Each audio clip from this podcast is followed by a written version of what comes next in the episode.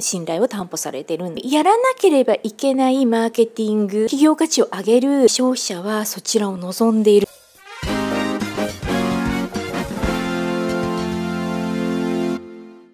皆さんこんにちは。石野未来ようこそ。買い物の楽しさという壮大なテーマについてお話をお伺いしていきます。なんかもう一個なんか買い物についてお話したいとはい。お伺いしてるのでその話について一切聞いてないですけど何買われたん。ですか、ちなみに。すごい美味しかったんですけどコオロギビール。え？コオロギのビール。コオロギのビール？これがね美味しいんですよ。コクのある黒ビールなんですよ。頭の中でえなんとなくイメージはついたんですけど そこにコオロギって入るとえーって思っでちゃうんですよ。ね。コオロギラーメン送られてあコオロギラーメンラーメンがあのコオロギラーメンのお店が曝露町にあるんですね。コオロギのビールも出すしそれからタガメのジンとかもで出すんですよ。コオロギのラーメン友達にプレゼントしていただいてええ。まだ食べてないんですけど 先にお店に行ってビールとタガメのジンだけ飲んだんですね、ええ。この間、ええこれがむっちゃ美味しくて特にタガメのジンはもうとろけるぐらいに美味しかったんですよ。もうびっくり。すいません。僕もう崩れるしかないです、ね、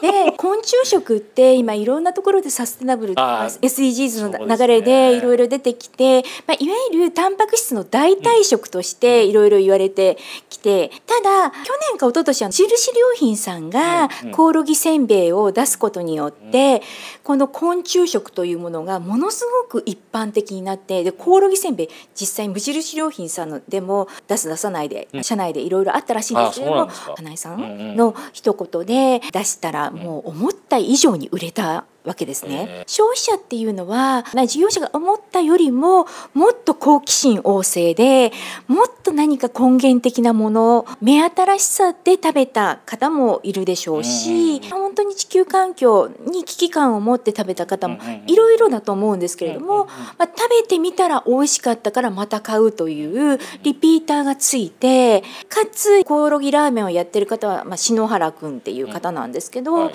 お店を出すとかいろんな方に来ていただくのも皆さん近寄りがたかったものがやっぱり無印良品さんのような大きな企業がコオロギラーメンというものを出したおかげで下手物扱いからちょっと一歩進んだものとして認知されるようになったらしいんですね。なのでこれからミート、うん。ビヨンドミートとか代替肉とか、まあ、いろんな形でいろんなものが食べられていくと思うんですね。うん。ジビエの問題もあります。鹿飼いとかイノシシ飼いの問題を首都圏の消費者がどういうふうに食べ支えていくのかっていう問題は考えていかなければいけないと思うんですね。代わりだからとか、うん。義務だからだとやっぱり私たちも食べ続けられないじゃないですか、飲み続けられない。コオロギラーメンの篠原さんっていう方がおっしゃってたのは、彼自身は小さい時からあらゆる虫を食べてきた人なんですけど、えー、そうなんですか。すごい。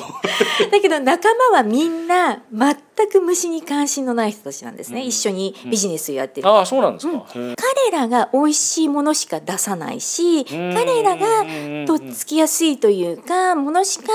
出さないことによってうちのお店はいろんな人に信頼を担保されてるんだってすごく彼は言ってるんですだから虫好きが虫好きのためだけにやってるお店だったり商品だったらやっぱりダメだと思うんですけれどもそうではない。虫はどちらかというと苦手っていう人たちがスタッフ。そういうことによってその商品がメタ認知じゃないですけれども、全く関係のない第三者から見てどうなんだっていう視点を持ちながらやっているのでものすごく美味しいビールだったりジンだったりするんですね。本当にびっくりします。その自分が美味しいと言ってることに 驚くんですよどね。そうですよね、うん普通で考えたらね。でもこれって SDGs とか ESG とか言われているいわゆるやらなければいけないマーケティングとか企業の姿勢に共通するんですけれどもそんなの関係なく美味しいだったり楽しいでないとやっぱり消費者には支持されないでしょうし逆にそこまで美味しかったり商品として良いものであれば、うん。逆にすごく SDGs というものが消費者に対しても根付いていくんじゃないかなってすごく学ばせていただいたんですね。それって無印良品さうん。んが昆虫系のものの食べ物ええ。加工して扱うのと、ええ。コオロギラーメンどっちが先なんですか時間軸として時間は軸としては無印の方が先です。あそうなんですね。えはい、お店が去年虫の日6月4日にオープンであの非常にコロナ禍で厳しかったんですけれども企画書を持って暗記したのはもう2年3年前から構想は抱いてたみたいなので。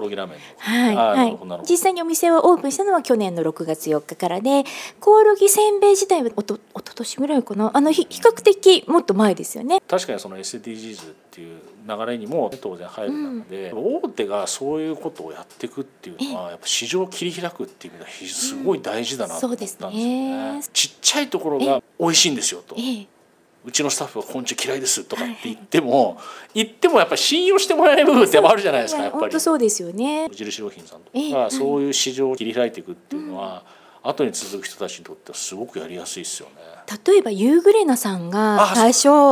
ミドリムシって言った時なんて私たちもびっくりしませんでした、うん。ねミドリムシを青汁として飲むなんて考えられなかったじゃないですか。でも出雲さんはもう何年も前からずっと一人でそのそれを言って今や比較的当たり前のことになってますよね。だから小さなベンチャーが言うそれから大きな大企業の人がそれはいろんな形で背中を押す、いろいろなやり方があると思うんですね。ESG に関しては企業は IR することによって ESG 銘柄ということで株価が上がったりするじゃないですかダイレクトに。企業価値を上げる取り組みにはなるわけですよね。比較的イオンさんとか無印さんとかああいう一流の上場企業ほどすごくイノベーティブなことをやってますよね。イノベーティブな発想をりどこか後押しする人はもちろんクラファンとかで大きな企業の後押しがなくてもそれを広げていく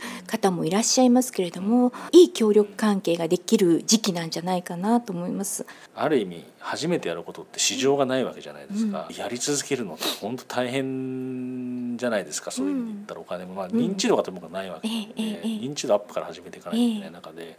自分たちがやりたいことをやり続けられればいい、価値を提供できればいいって考えたらそれを無印良品さんの話聞いたらすごいなんかいい話だなと、それが結局コオロギのうんビール、なんか。美味しいですよ。僕あのゲテモノ好きなんで、全然食べられるんですけど、ええ。昆虫嫌いな人がね、コオロギのビールって言われたらさすがに飲んでみなよとか言われて「ええええあ美味しいよこれ。何？これ」とか、ええなんか地ビールとか言ったらん「コオロギのビール」とか言われたら違う意味で楽しいですけどね それなんかね。こっちからしたらしてやったりみたいな。ね、通販とか e コマースって大きな段ボールでどちらかというとエコではない。うん買い物じゃないですか。大量に発送して集約してそれを人が買いに行くっていうことがある種脱炭素だとは思うんですね。だけるれども通販とか e コマース非常に調子がいいのでやっぱりそのサステナブルっていうのはちょっと後回しになってると思うんですね。今年来年は非常に難しい問題を突きつけられると思うんです。これに関しては、まあ、e コマースいろんな商品を売ってらっしゃる事業者の方も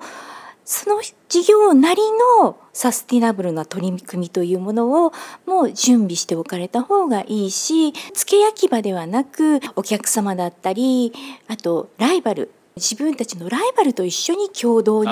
やっていくということで新しいイノベーティブなことをどんどんやられると面白いのかなって思います。誰が考えてもちょっとおかしいよね地球っていう感じはね、うんうん。当然あるわけで、はいまあ、そういうことがあるから SDGs っていう言葉も出てくるんでしょうし、はい。皆がやっぱそういうことを手を取り合って考えなくちゃいけないなっていうのがちょっと思った中でうん。質問したえいえええ EC とかだとはい。開けた時のワクワク感ってあるじゃないですか。質素にしてそれが実現できてる感じがなんか今のところあんまないんですよえね。えその辺に関して個人的になんか思われることあります？そうですね。今年バレンタインデーのチョコが結構サステナブル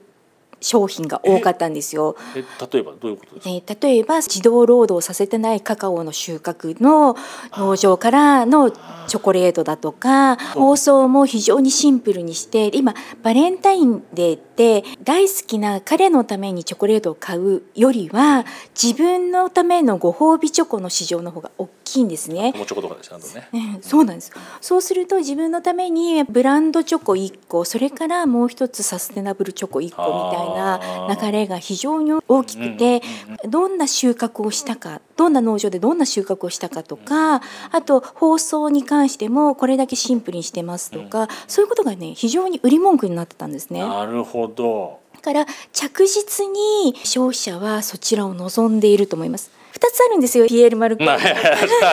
そういうすごくねあのおしゃれなブランドものの欲しいという気持ちとサステナブルなものを欲しいという気持ちってそれは相反するものではなくて両立してると思うんですね。うん、なるほど。なので一つの段ボールの中に2つそういうものが入って届くということが多分今年のバレンタインでは非常に多くあったのではないかなと思います。買う段階ですかね、ストーリー的なことですね、はい、それっていうのはまさしく、はい、そういうことも大事で両方取り組めれば一番いいよねっていう感じですかね、うん、物を売ってるだけじゃなかなかその発想がないですよね。今までの流れでやってきてるから怖いよねっていうのも多分あると思うんですけど、やっぱり惰性っていうか、既成概念とか今のまま現状維持ってすごい楽なんですよね、通販とか e コマースすごく良かったためにまたその流れのまま行ってしまいがちだと思うんですけれどもサステナブルに関しては今非常に現状厳しい業界の方が逆に今非常に見直しをしてそちらの方向に行こうとしてますので我々の業界というか、まあ、e コマースとか通販の業界もそれに倣ってどのようにお客様に届けるのがお客様が非常に満足するのかということを考える。やっぱりね SKU 増やしてもう本当に商品の数を増やす早く届ける。それからできればその箱に入って届けるとか、いろんな考え方やっぱりしてしまうじゃないですか。何がお客様にとって何が地球にとっていいのか我々事業者にとってもいいのかってその3つの視点をやっぱりきちんと考えてそれをきちんと言葉を尽くしてお客様に説明していくということがすごく重要になってくるのかなと思いますね。ご購入いただくってことでお客様なので、はい、そういうことを自分たちの中でもってして、うん、できちっと分かってもらう努力をしつつ、うん、それを理解してお客様が楽しんで買ってもらえるように、はいどう自分たちがチャレンジしていくのかっていうことが、うん、コロナ禍、うん、いい時だからこそ手綱を絞ってっていう感じでいろいろ今から取り組んでいくべきなのかなっていう感じですかね。ねうん、いろんな政策があって私すごく感動した言葉であのオードリー・タンさん台湾の方いらっしゃるじゃないですか。ファストフェアネスそれからファンって言ったんですよ。それはもう素早くその政策を実行することそれからその情報について透明性を確保すること公平性を確保することと楽しさ何かワクワクするような仕組みじゃないと人はついていかない、